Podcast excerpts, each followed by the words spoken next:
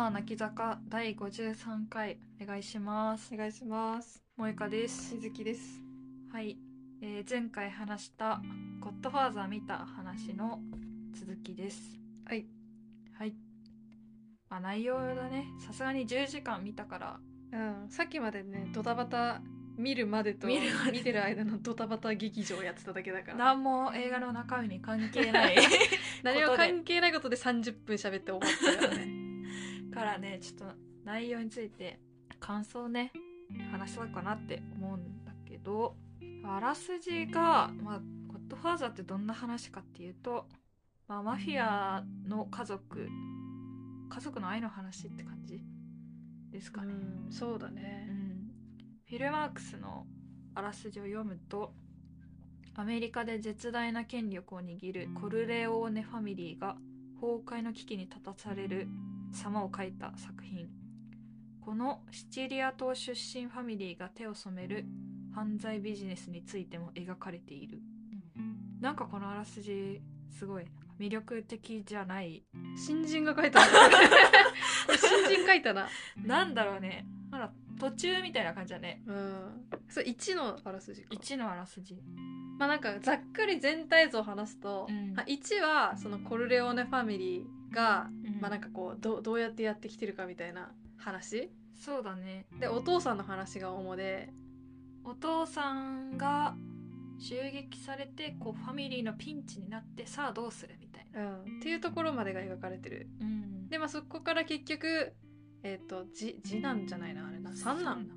三男。のマイケルがうん。まあこう継ぎますみたいなうんところまでかな。うんそうだね。で2はえっとそのお父さん、まあ、ビトなビトっていう名前なんだけど、うん。その人たその人がどうやってアメリカでこうマフィアとして成り上がってきたかうん。みたいな話。とマイケルがこうどうゴッドファーザーの2代目として、まあ、こう成り上がっていくかっていうのが並行して描かれるっていうそうだね。前日二つの譚話がね。そう前日譚となんかマイケルの今後みたいなうん。話が同時並行されるやつ。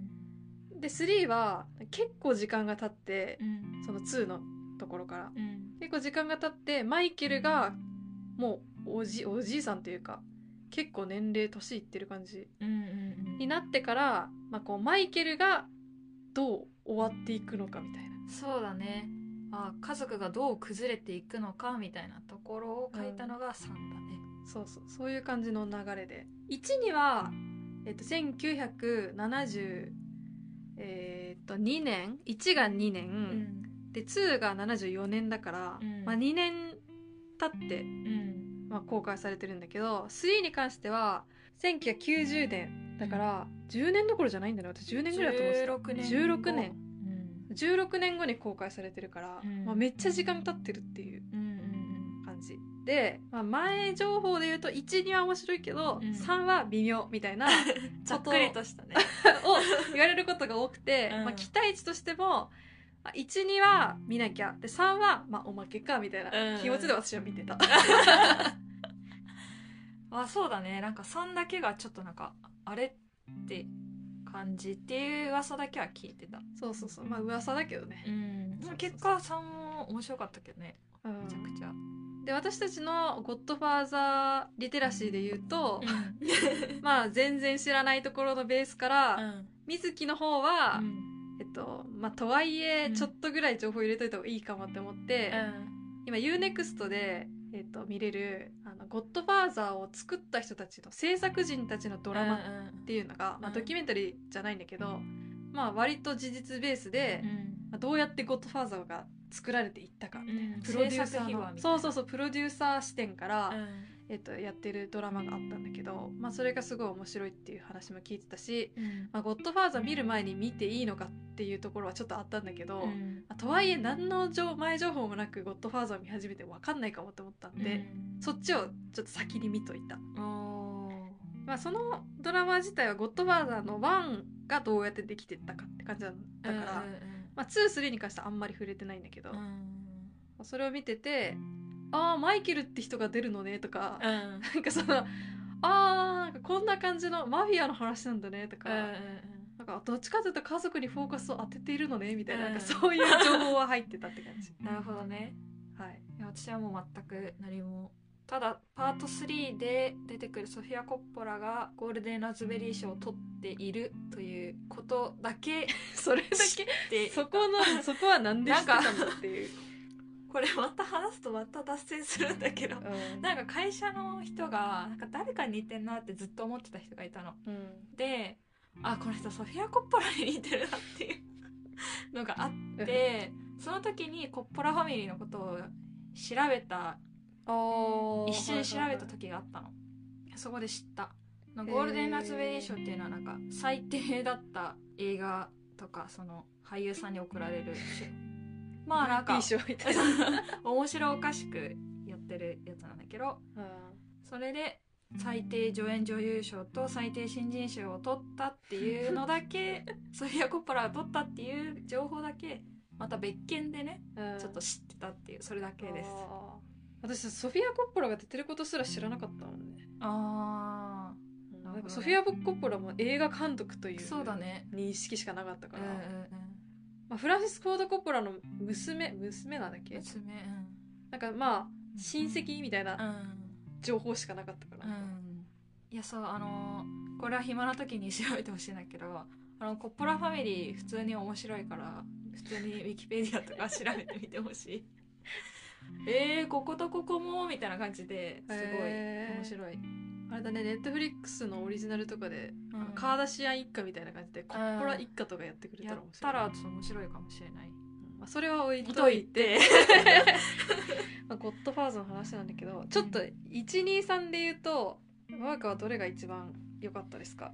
えー、うーん。どうだ。まあ1と3かな。ちょっと2はその眠気と腰痛でほぼ見てないに等しいって感じだったから。3時間20分何して過ごしてたみたいな感じだけどね。ずっともぞもぞしてた。水木は2が面白かったんでしょ？そう私はねめちゃくちゃ2が好き。うん。2めっちゃ良かった。うんうんうんうん。いやそう1はあれなんだよね。そのコルレオーネ家の唯一女の子がいてコニーちゃんっているんだけどコニーちゃんと旦那さんのカルロの結婚式から始まるんだよね。うん。ですっごい楽しそうな結婚式の画面とあとはそのお父さんドンビト・コルレオーネが仕事をするオフィスの暗い部屋がすごい対比されて描かれてでオフィスに街のいろんな人がなんかお父さんこういうなことで困ってるから助けてくださいっていろんな人が訪れるうんシーンが結構続くよね。あのシーンずーっとやってるよねそれ。あそうだね。結婚式と同時並行でずっと暗い部屋がもう顔のなんか顔が微妙に見えるぐらいのうん。暗さで、となんかドンなんか自分の娘がこうされてうん、なんか絶対にあやった相手に復讐してほしいんですみたいな、うん。金ならありますみたいな、どうか助けてください。あなたの力で。うん。なんか結婚式の時に頼まれたことは断れないみたいのがあるらしいね。な どこに？シチにリアかどっかに。なんかそういうのをぼんやりと調べました。はい。うん。へーあでもなんか言ってたそんなこと。トムもトムも言ってたね。その息子の一人が言ってたね。確か。あなんか頼みいっぱい頼まれてるんだよねみたいなセリフは確かあってでなんか個人的に調べたらそんなようなことが書いてあった。気が知る知る。知る。からあのいろんな人が本当にオフィスをね訪ねてきてたよね。あー。まあ結婚式とか断れないだろうからっつってきたってこと、うん。なんてやつだよ。もう結婚式がいや楽しんでんだからね。お確かに、ね、願い事とかすんなよって思うけどね。お父さんめちゃくちゃ邪魔されてたもんね結婚式のね。そう考えると。うんでもやっぱなんかこう猫をさ抱いてさ、ん。ゴッドファーザーがさ話を聞くんだけどさ、なんか猫すげえなって思 思わなかった。名演技だったね。猫すごかったよね。ずっと猫をねゴッドファーザーが抱いてんだけどその猫がね、もう主演だ助演 助演猫賞みたいなのあげたいぐらいなんか、うん。いいいい味出してた、ね、いい味出してたね。うん。1の何が良かったの？1の何が良かった？うーん。私が好きだったシーンがその三男マイケルが三男マイケルだけまだあのこのマフィアじゃなかったんだよね。手を染めてないというか、フファミリービジネスであるマフィアのブラックな仕事はしてない。海軍大学うん。出てあの戦争で軍の国の英雄みたいな感じでうん。貢献したよねみたいな。言ってたよね感じで彼はまだ普通の少年だったんだけどそのいよいよマイケルが、えっと、お父さんが襲撃されて家族のピンチってなった時にそのお父さんを襲撃したやつらに敵討ちじゃないけど、うん。まあ、反撃する、うん。まあ、殺すんだけど作戦をじマイケルが実行するって時にあの可愛い可愛いマイケルくんが我に変わる瞬間。うん。レストランでトイレに行ってトイレに隠してあるうん。銃を持って解析の席に戻ってバンバンって殺すんだけどなんかあそこのシーンがねめっちゃ良かった。いやでもあれはすごいよね。あれは名シーン名シーンだ。ってこういうことだなって感じだよね。もうトイレに行く前と帰ってきた後で顔が違うもんね。うんなんかトイレでさ、まあ、なんかだ仲間が隠しておいた拳銃をこう探すんだけどなんかうん。結構見つからないんだよね。結構な時間見つからなかうん。でこっちはなんかえマジで本当にみあんのかなぐらいの。なんかマイケルはめっちゃ焦ってるみたいな、なんかトイレの水を溜めるタンクの裏みたいなねうん。ところに隠したよって言われてて。でもあるかわかんないみたいな。なんかうん。無理かもみたいなのを言われてたから、なんかない可能性もあった上でなんかめっちゃ探してるない可能性はないんじゃない？普通にそうなの？うんうまくやるよみたいな。うん、でもなんかうまくやるよって言ったから私はなんかないないワンチャンないんじゃねって思ったけどね あの時。結構探すからさ、ああ確かに本当にね結構な時間ね探してたよね。うん、思ったより探すなみたいうな、ん。まあ確かにね。あそこでこうマイケルがファミリービジネスにうん。行くっていうそこはすごい見応えあった。そのようやく銃を見つ隠してあった銃を見つけて出るトイレを出る時にちょっと髪を整えるんだよねマイケルが。うん。あのシーンとかも良かったし私トイレから出てすぐ銃撃つかなって思ったんだけど、うん。席に座るまでこうマイケルの顔を見せない撮り方というか後ろ姿だけは永遠に撮ってて「え撃つの撃つの撃たないの?」みたいになってあ一回座った座ったって思って。あれ結構ドキドキすそうるよね。そうそうでもそっからさマイケルはさ何も会話が耳に入ってないの。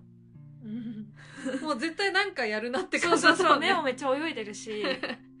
なんか会話とかももう字幕であんま拾わなくなってうん。完全にもうなんか外の車が通る音みたいなうん。雑音がガーって流れるようになってでその次の瞬間マイケルが撃つみたいな。うん。なんかあのドキドキ感がなんかすごかっあーなんか銃さ撃った後もさ、うん。こうなんか銃をさこう持ってる手がさこう、うんだけ映ってるみたいなところなかった、たあったかも。なんかああいうところもねなんかマイケルの顔ではなくてすごい手でなんかその銃は置いてけみたいなこと言われてた捨ててけみたいなうね、ん。結構な間持っててそうそうそうそう捨て捨てろよ感じでパッてうん。いう感じとかねなんかね。うん。あそこのシーンあそこだけでも見る価値ある価値ある。あともう一個は最後の最後マイケルがそのコルレオーネファミリーの他にもいろんなファミリーがいて、うん。まあ、それぞれの、まあ、領地じゃないけど縄張りみたいなとこで5個ぐらいあるんだよね。うん。でそのそれぞれのトップを一斉に次々殺していく作戦みたいのが最後実行される、そこでそのお兄ちゃんの息子か分かんないけどファミリーの誰かの赤ちゃんの洗礼式をやるじゃん、ん洗礼式のシーンとそのボス全員殺しますシーンが並行してうんあの流れてく。あそことかもすごい好好きだったね、やっぱなんか最初の結婚式と、そのゴッドファーザーが依頼こと聞く話がこううん。並行していったようにうん。ね、なんかこう家族の明るい部分と、うん。マフィアの黒い部分みたいな、うん。なんかこう同時進行でそうというかこう変わる変わるこうん、それすごい面白いなって思った、う映っていくのがね、これはでも同じこ同じファミリーの話なんだよみたいな。全く別物じゃなくて、うん。今同じ状況に同じ人たちの人生の中で起こってることだよみたいな、確かにそれはすごい悪い人たちが悪いことだけ知ってるんじゃなくてその人たちにも家族がいてお祝い事があったりあとはさ必ずみんなでさ食卓を囲むじゃん。うん。だなんかすごいいいいいなって思うとこもいっぱいあるんだよね。子供たちもいっぱいいてさね子遊んだりして。供すんごい出てくるそうそうそうそうそう。なんかそれがすごい不思議な感じがした。うんやっぱなんかマフィアの映画ではなくて本当になんか家族の映画なんだなみたいなのはねやっぱこれすっごいうんあったよね。でプチ情報でその洗礼式を洗礼を受けてるちっちゃい赤ちゃんがソフィア・コッポラらしいです。それゴールデンラズベリー賞取ったの？それはまだ撮ってないです。まだ撮ってないそれはまだ撮ってそれない3で撮るやつか。3で撮る。どんな赤ちゃんのやつ今日撮ってない、あれは名演技だっあそっか。た あの時は名演技だった。そっかそっか。そうそうそう。えー。でも1位面白かったね。なんかやっぱキュッとまとまって。あうん。ーてかだって1もう 2, 2回見てんだもんね。2回見た。なんかもうね多分濃度が違うもんね。私すっごい結構、うん。結構1ヶ月1ヶ月は経ってないか、うん。でも3週間ぐらい経ってるから。印象に残ったシーンとか言える？割とぼんやり。正直割とぼんやりしてるけど、うん。克明だもんね。いそうやだね。好きなシーンは。うん。わかるね。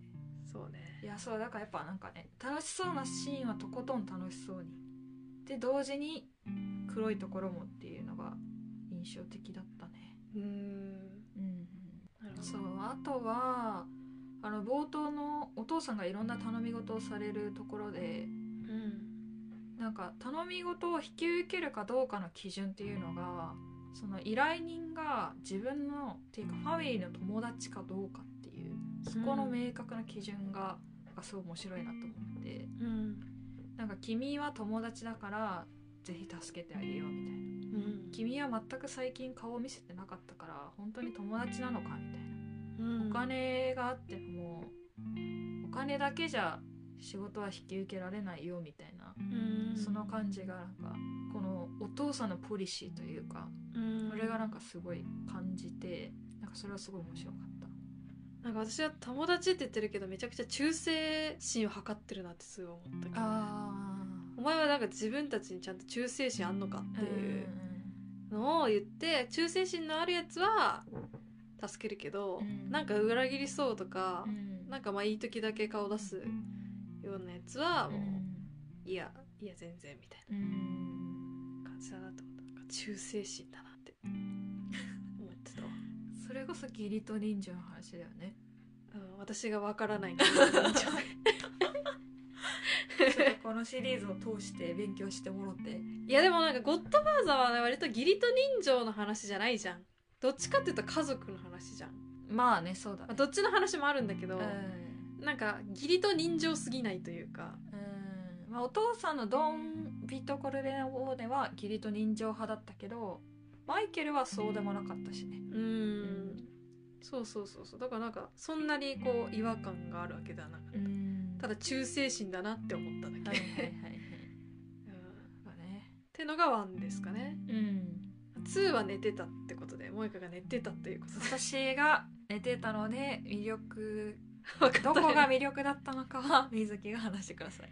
私なんかそのさっきも言ったけど、うん。2はそのドンビト・ゴルコルネオ・オーネ。だからうん。お父さん、うん。まあ現現じゃない。全ゴッドファーザー。うん。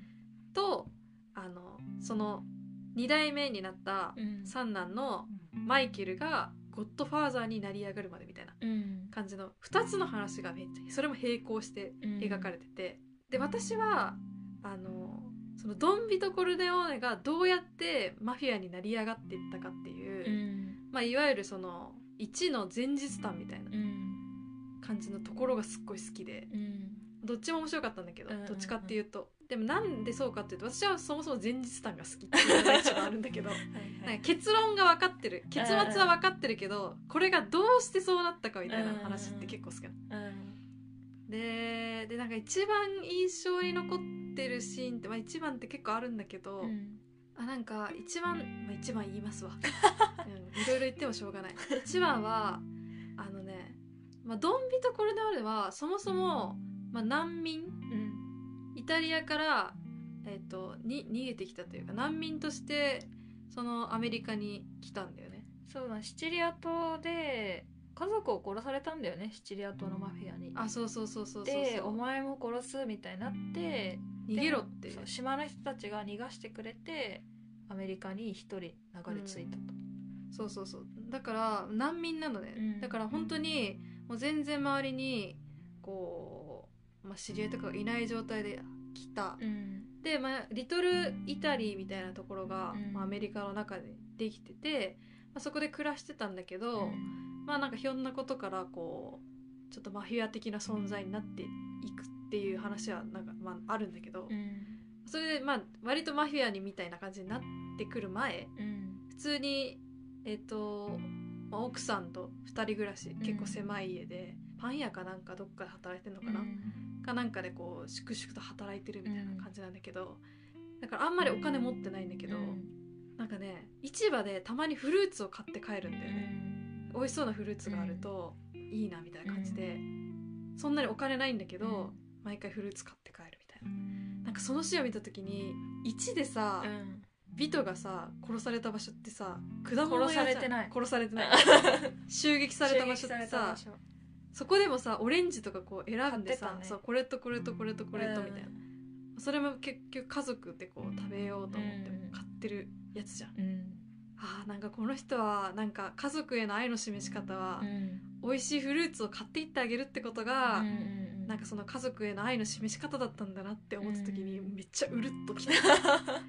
それであそこで銃撃されたってなんか辛いぜみたいなうん。感じに思ったね、そこが一番良かったところ。うん、そこが私なんかすごく刺さっちゃった。ああとはまあコルネオーネっていう名前もうん。なんかこの2で明かされるんだけどう、ん。もうそもそも最初は別にこのドビトはゴルネコルネオーネっていう名前じゃなかった。んうん。だけど出身地がコルネオシチリアのコルネオーネうん。っていう場所、多分。場所うん、でコルレオーネ出身の？そう出身のビトうんちゃらみたいな名札をつけたまま難民申請した時うに、ん。なんか申請 なんかこう申請をこう受ける側がなんか「え何？ビトコルネオーネ?」みたいな感じで、それで名前つけちゃったからビトコルネオーネになったっていう、うん。でそれからさコルネオーネ一族としてマフィアで成り上がるわけじゃん、うん。そんなことでコルネオーネになったんだっていうさ。そこ？えそれもなんかさ秘話じゃん。ああまあね確かに。あそれでコルネオーネなんだって確確かにシチリアのコルネオーネってところに行ってんなとは思ってたから、うんうん確かに1でねマイケルが言ってるんだよね確かに。あなんか名字と同じ場所なんだとか思ってたけど、うん。あそういうそういうドラマがあったのねみたいな。うん。いやさビトはさいろんな人に助けられてさ生きてきてるなっていうのはすごい見たからだからやっぱりなまあその忠誠じゃないけどファミリーのためにみたいな気持ちはそこで培われたんだなっていうのはすごい思った。う、ん。まあ、本当に血あの血縁のファミリーはもちろんだけど、まあ、その周りのそのリトルイタリーうにん。いた自分たちの仲間みたいなのを守っていこうっていう気持ちから、まあ、こう成り上がってったんだなっていうのは確かにね。最初だってさそこの場所にいたなんかボスみたいな、まあ、マフィアだったのかな、ん。さみんなからさなんか金よこせみたいなこと言ってさ、うん。なんか偉そうにしてたじゃん。だからなんかそういうのも嫌だったんじゃないかなって思った。うん。結構そそれで見るとすごいビトはすごいいいいい人というかうん。結構こう人助けをして、一貫してるよね、で、うん、見返りは求めてないんだけど結果的に見返りをもらってたみたいな、なんかその そういう感じだったもんね。そうだね。うん、であとねやっぱねビトのその青年期というかうん、演じてるのが、えっ、とロバート・デ・ニーロ。うん、かっこよかったね。えロバート・デ・ニーロってなって私 あの最後のこうエンドロールで気づいた、は私もそロバート・デ・ニーロ？あの？あの？って。ううん。あの人ですか？みたいな。なんだっけ？あのインターン。マイインターン。マイインターンの。おっちょこちょいおじいちゃんだおっちょこちょおじいちゃんですか？みたいな。でめちゃくちゃびっくりした。うん。すっごいかっこよかったよねぱキャスティングすごいよね、これうん。2に関するだけではなくうん。1は思ったけどアルパチーノ見てるだけでさ、うん。見れたよねずっと。見れた。アルパチーノの眼光すごいよ、えー、よかったね。確かに。まあその青年期じゃない1でのおおじいちゃん美とうん。さ、うん。まあなんかい威厳というかなんかこうそうだねゴッドファーザーだねみたいな、えー納得感納っていうか、得する感じだったうん。あちょっと私も2のこと話していい？あどうぞどうぞ。急に思い出した。起きてた時の話。ずっと寝てたわけじゃないから、なんかすごい私が印象的だったのはビトの奥さんとマイケルの奥さんうん。の描かれ方が2人とも違うなって思ってそれがすごい印象的だっなんかビトの奥さん、まあ、マイケルのお母さんはうん。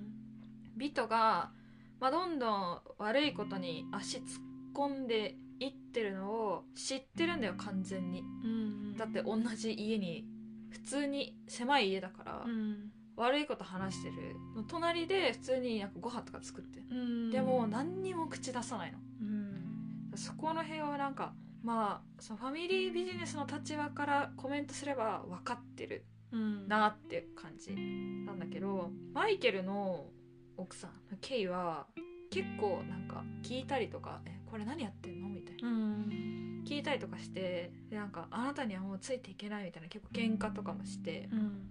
そのファミリービジネス的には分かってないけどでもケイの気持ちはめっちゃ分かるなって思って、うん。そこがすごいね覚えてる。そもそもケイなんか結婚するときに、もうなんか足洗ってねみたいな。うんことを言ってた気がするよ、そうだねなんか、でマイケルもおなんか10年後にみたいな。うん。10年後だか近々もう近々みたいな。今ちょっと一時的にファミリービジネスやってるだけだからみたいな、そうもう全然足洗うつもりだから、みたいな。でちょっと今準備中だから、うん。みたいな感じ。って言ってたから、うん。まあ、やっぱケイも「えまだなん？えうん。まだなん?」みたいな、いつ辞める？みたいそう。な辞める気ある？みたいな。そうそうみたいなことは起こったよね、うん。まあ、その点そうね。お母さんそのビトの奥さんはまあ古風というか、うん。まあちょっと夫の仕事には口出さないみたういな、う私は感じだったね。私はもう知ら知りませんみたいなうん。感じだったから、うん。なんかいい悪いではないけどいい悪いは全くないけどなんかまあそこ世代間の違いもあるだろうなっていうのは思ったし、うん。まあそもそも K は反反射反反射だから。そうだね。そう普通に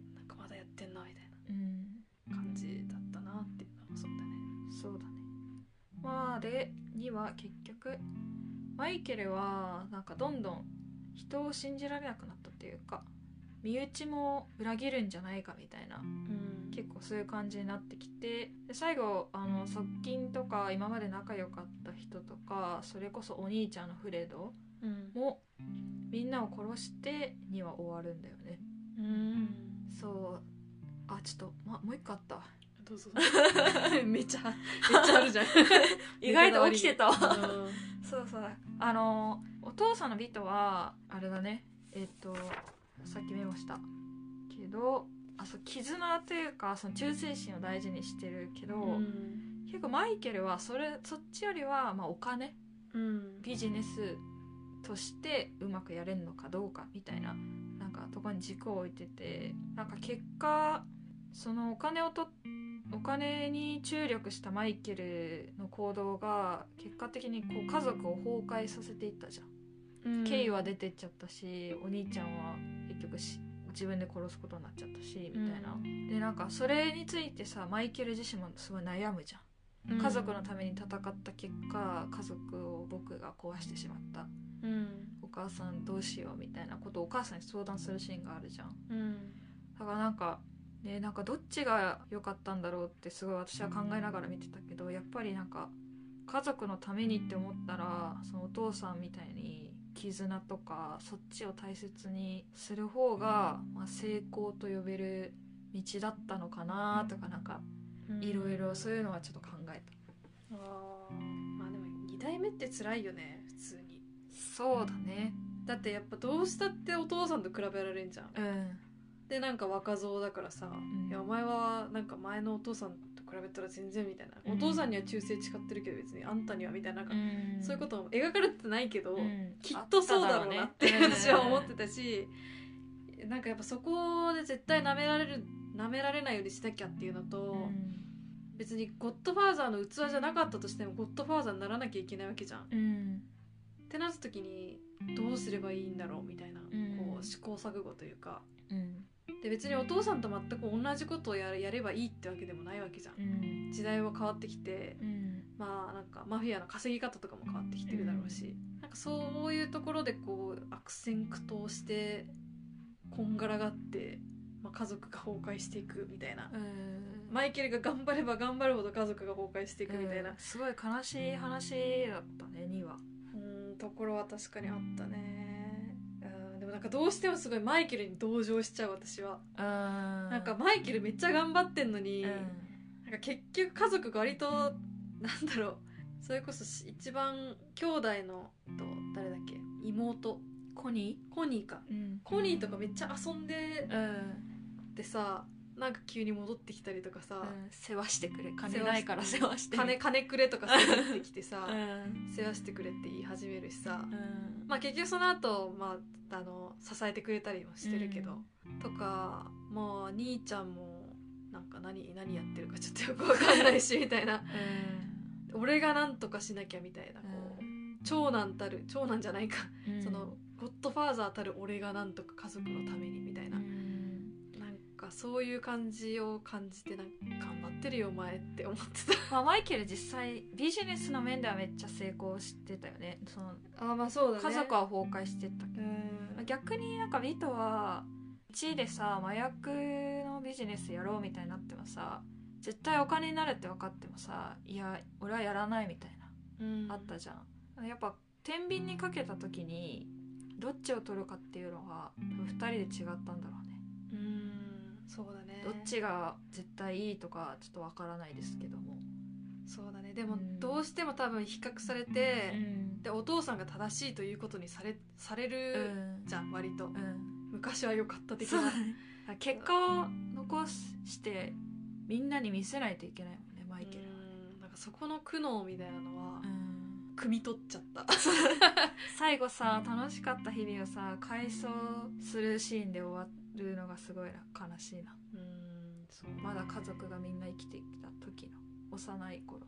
あのこれ2だっけ？確かのお父さんの誕生日パーティーみたいなのをさ、うん、家族でやっててさ、うん、でなんかマイケルだけそのお父さんの誕生日でお父さん帰ってきたみたいな感じで、うん、家族がみんなバーって出払それ2の最後でしょ？あ2の最後。そうか回想シーンか、そうそうそうなんか最初キッチンにみんなが集まってて、うん、なんかそのパパのためにいろいろなんか準備して備して、ね、ケーキ持ってきてってね。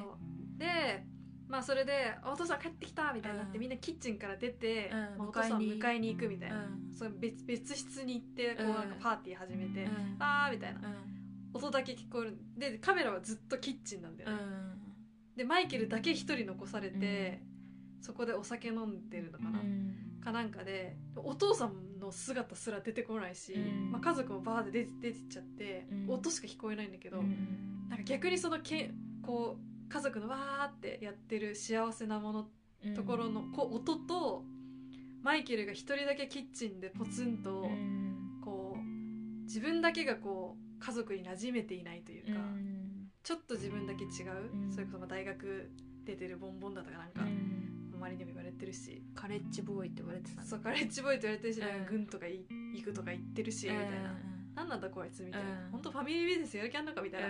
ことをぐちぐちなんかお兄ちゃんとかに言われた後に一人取り残されて、こう酒飲んでる。なんかこれがマイケルの全てなんだなっていうのはすごい思った、結局コルネオーネ家のドンになあのゴッドファーザーになることになったけど、本当はこの家族の中で一番馴染めていなくて一、人だけ孤独、でそれは別にゴッドファーザーになってもずっと同じだったみたいなのが、はあって。なんかさ1で死にかけのお父さんがさマイケルになんか俺はお前に継いでほしかなかったっつって本当はお前は表の世界で活躍する人になってほしかったんだって言ってそれは表っていうのはなんか知事とかうん。なんかそのなんだろう裏で危ないことをやってるっていう負い目を全く感じずに自分たちマフィアとは違う立場で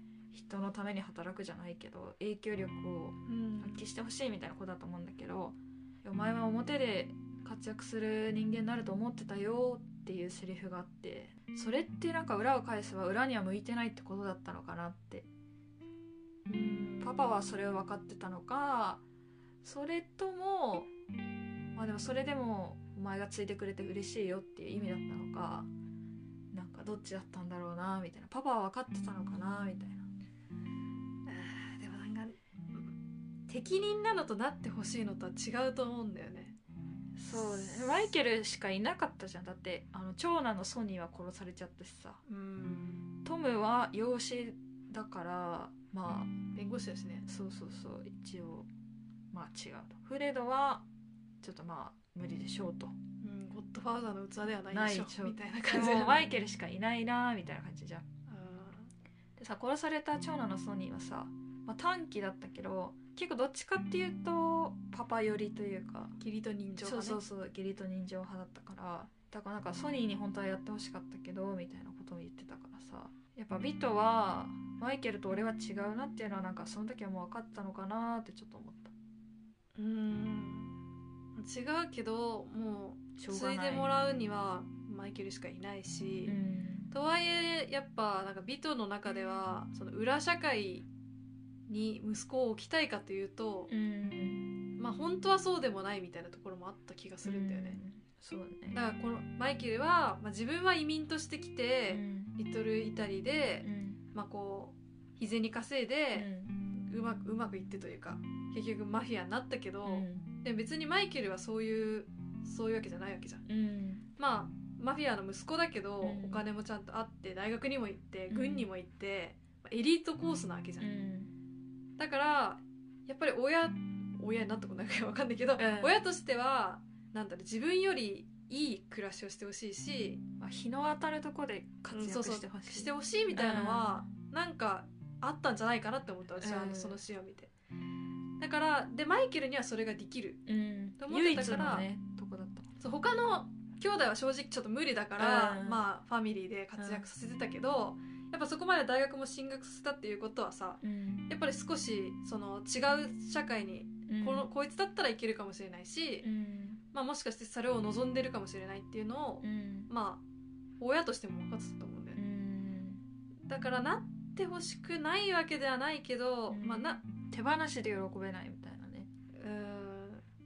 まあ結局マイケルがドンになることにならざるを得ない状況だったから、うん。まあ、しかもまあ彼は頭は切れるし、うん。まあ、ゴッドファーザーのツアーもあるうん。から、まあ、任せることに向いてないとは思ってないと思う。そうだね。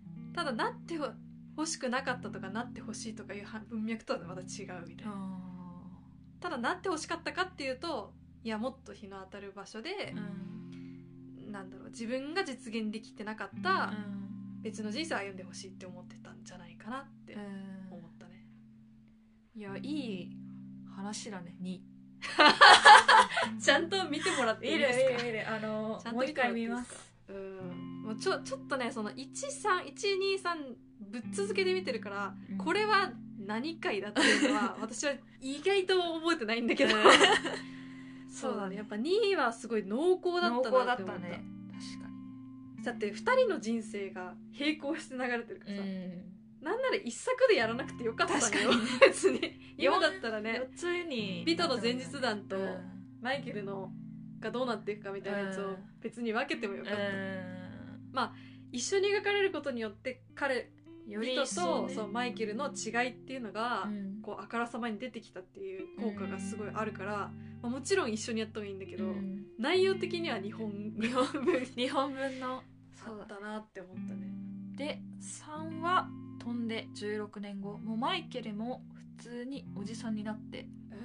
見た目も全然ね超老けたなーみたいな感じだよね。いやそうそうそう青年ではない。びっくりしたよね、うん。だってうちら15分しか経ってない。見るまでに。確かに。たこ焼き食って言ったらなんかそうそう。浦島太郎ですかぐら変わってたよね。マイケルが年老いて年老いてた。であの洗礼式で洗礼を受けてたソフィア・コッポラが、えーマイケルの娘役として大人になったソフィーが出てきて、まあ、メアリーって名前でねうん。出てきてなんだ最初なんかパマイケルがなんか寄付したかなんかでそのパーティーみたいなねうん。感じで、まあ、本当は裏金みたいなま感じでやってんだけど、まあ、名目上寄付みたいな。そうそうそう。マイケルはそんな感じでまあゴリゴリビジネスをまた進めてたって感じだね、なんか3話があらすじ難しいけど何が主題だったんだろうねかうん印象に残ったシーンあった？3ね3どうだったかな。3結構現代チックなんだよね。そうだね。なんか12の「ゴッドファーザー」見てると3が急になんか違う国の話みたいなぐらいなんかそそもそもアクションシアクションシーンというかヘリコプターでなん確かにぶっ放すみたいなの あった。今までなかった。なかった。今まで本当にすごい。結構地道にやってたよね、うんのが結構なんか株の売買で儲けるみたいななんか結構やり最方も話。そうそうそう。多種多様になってきてて。てあはいはいはい。3のうん。やっぱよ良かったとこって印象に残ってるのはやっぱ最後のうん。おオペラかな、はいはいはい。オペラを家族で見ている。うんいながらもうずっと敵の殺し屋うにん狙われているっていう、はいはいはい。ヒリヒリあれなん何分あったんだろうね。30分ぐらい30分ぐらいあったよね。ずっとやってた、ね。そうなんか最後の方マイケルの息子がオペラ歌手になって謎にね。そう謎にオペラ歌手になって、まあ、それを家族みんなで見に行くみたいな。うんところがあるんだけどなんか結構もうその前にいろいろマフィア間でドンパチあって、でもうマイケルはマイケルというかもう全部コルコルレオーネ家族全員かな、うん。なのか分かんないけどもう本当に殺し屋を雇われうて、ん。狙われて狙われてんだよね。でオペラを、まあ、優雅にうん。コルレオーネ家族は見てんだけど、うん。その裏で殺し屋がこそこそやってるのねこそこそずっとマイケルを狙ってるずっと。うんっていうのがもうオペラと並行してずっとなんかこ殺す殺されるのかどうなのかみたいなのがあり続けているあの緊迫感。しかもなんかコルレオーネファミリーもなんか作戦を実行しようとしててうん。狙われたり狙ってたりみたいな本当なんかいろんな裏の戦いがオペラと同時に交互にこうん。う30分かけて流れていくみたいな。そうそう。だから結婚式の話とか洗礼式の話と同じよね、うん同じだよね。あの普通にファミリー行事が行われてるさなか、うん裏でもめちゃくちゃマフィアチックなことが起こってるみたいな。のでねあれは本当に本当三三実質何分だか知らないけど、もう30分ぐらいなのかな？わかんないけどずーっとその「やばいってやばいってやばいってやばいって」みたいな「オペラなんて見てる暇ないって」みたいな「早く帰って帰って」みたいな。うん気持ちになりながら、うん。でもずずーっとこうオペラが続いて、うん。家族がねニコニコしながらオペラを見ててみたいな、うん。あれはす圧巻だなって思ったね。ねあんなにドキドキさせられると思わなかったもん3で、うん。ダサくって聞いてたし。ダサくって聞いてたしさ。うん。なんか今までの「ゴッドファーザー」にはないこのドキドキ感というかうん。スリルというかのがあったかな。でまあ家族の話で言うとそのマイケルの娘のメアリーと,、えー、とマイケルお兄ちゃんの息子のヴィンセントうん。がもう結構出てきてヴィンセントはマイケルのなんだゴッドファーザーを継ぐ男って感じになってんだっけ？うん多分ね。そうなんか結構血の気の多いやつで、うん。ソニーソニーの息子がソニーにっていうか、うん。そう。で彼がままああ3代目としてね。そうそう。最初の方は結構ゴロつきみたいな ただのヤンキーみたいな感じなんだけど、まあマイケルの下で働かしてもらってるうちに、うん。なんかこう後継ぎ？みたいなうん。雰囲気、まあ、マイケルの息子はね、オペラ歌手だから。そうそうそう。僕はやらないからみたいなね、うん。僕はマフィアやらないからみたいな。感じでそうヴィンセントって出てくるね。ヴィンセントもさかっちょよかったかっちょよいよね。もう眼光がもうああの初期のアルパチーノのそれだもん。えーってなった。うん。なんかティモシー・シャラメとアルパチーノ足して2で割ったうんみたいなちょっと感じ、シュッとした感じだったね。ちょっとしもうメアリーが好きになることも分かるみたいな。好きになるっちゃなるよね。そうメアリーがなんで好きなのかっていうのがいまいち分かりづらいっていうのはあの鳥貴族反省会でも出たあそうね そう話題なんだけど。なんでなんで好きになったか全然分かんないって。まあなんか考えたらまあ2つ説があって。一 考察ね考察。ねこれは考察だから個人の感想なんだけど。まあ、全部個人の感想だけどね今まで話してること。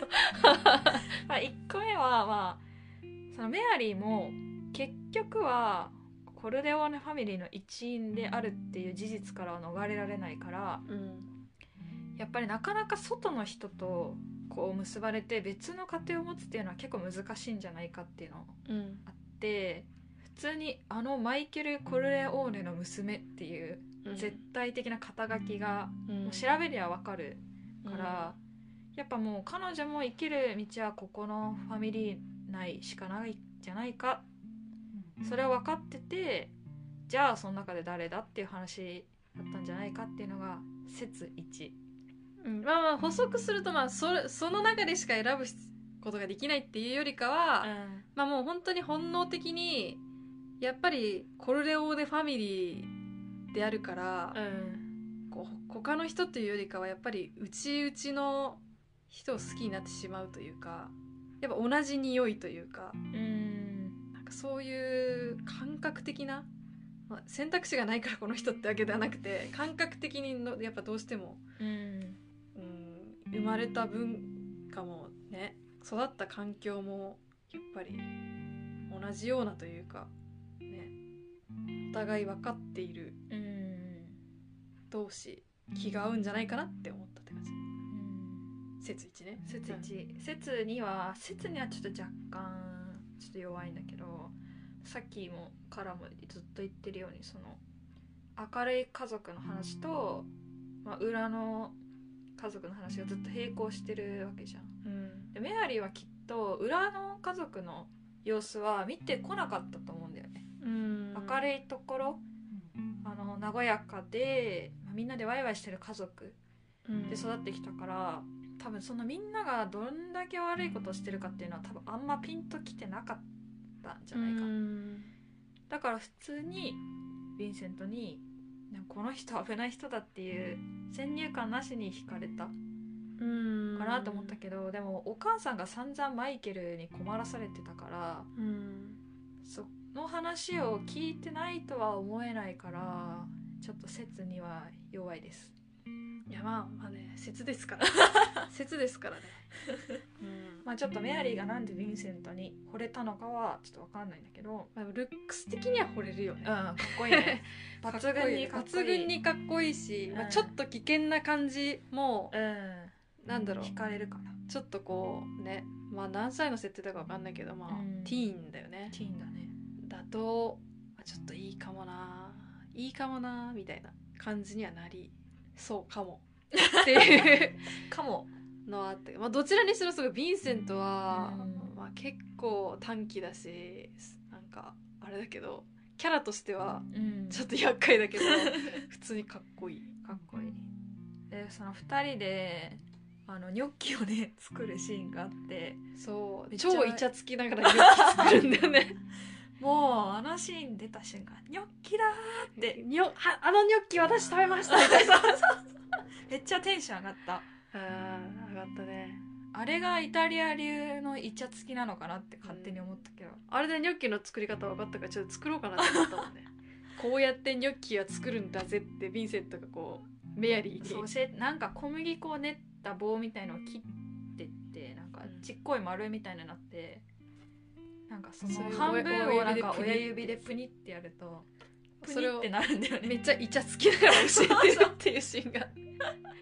何事って思って何事何事って感じだ。でやっぱり「ゴッドファーズ」ってもうどの、ね、123どれを見てもやっぱさ絶対ご飯のシーンというかご飯作るシーンとか、うん。ご飯食べるシーンっていうのがうん。結構多いなって思って、うん。やっぱ家族で食事を囲むもんじゃんみたいな、うやん。っぱかねなんかそこがマフィア映画なのにすごいご飯飯映画だったね。うんあるなって。それこそその、まあ、ニョッキ3でメアリーとヴィンセントが一緒に作ってるけど、うん。1とかでも誰と誰かなわかんないけどなんかパスタのソース作ってるみたいなシーンとかはいはい。これこうやってやんだだよみたいな、クレメンザおじさんとマイケルが。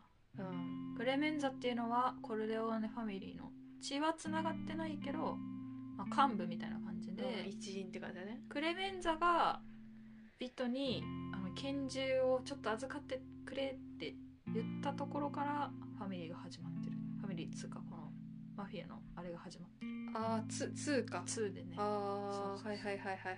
あ思い出した思い出した。それだったわ。で、うん。クレメンザがパスタソース作り方をさ教えててさあのシーンもね良かったよね。ね。そうそうそうまあそんな感じで。はい。3も全然面白かったんでぜひ見てほしい。うん。って感じだね。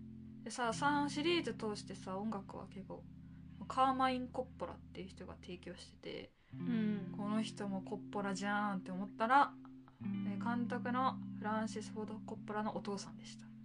ということで マジでこのこれ映画自体もファミリービジネスだし作ってる人もファミリービジネスっていう。コッポラの話じゃねみたいなそうそうそうそう。説出てきちゃう説出てきてめっちゃそれも面白いね。うんだからやっぱねこう舞台裏みたいなのもめっちゃ面白いからやっぱうん。ジオファーもあぜひ見れる人は見てほしい。どっちからでも正直いい、あー、うん。順番はね。うん、映画見てからジオファー見てもいいしジオファー見てから映画でも全然私は大丈夫だったから。うん。ね UNEXT で全部見れますんで。はいはいはい。UNEXT の勧誘みたいなと終わり いやなんかほんとこの映画たち見た後もうしばらくずっとコルレオーネファミリーのことしか考えられなくなるいやわかるわかる。1週間ぐらいずっとゴッドファーザーのこと考えてた。そう私あのビサントラ流しながら仕事してた。やばいだろ。片木の仕事じゃないだろ。愛のテーマを流しながらやってるとなんかどんななんかわーわー言われても「君は友達なのかね?」みたいな 気持ちになる。ゴッドファーザーになっちゃってる仕事依頼されても「君は私の友達なのかね?」っていう思いでちょっとやれるっていうのはあるから、まあぜひあのゴッドファーザー沼にハマってもらってちょっと一緒にねうん、この気持ちを共有できたらと思います。はい。は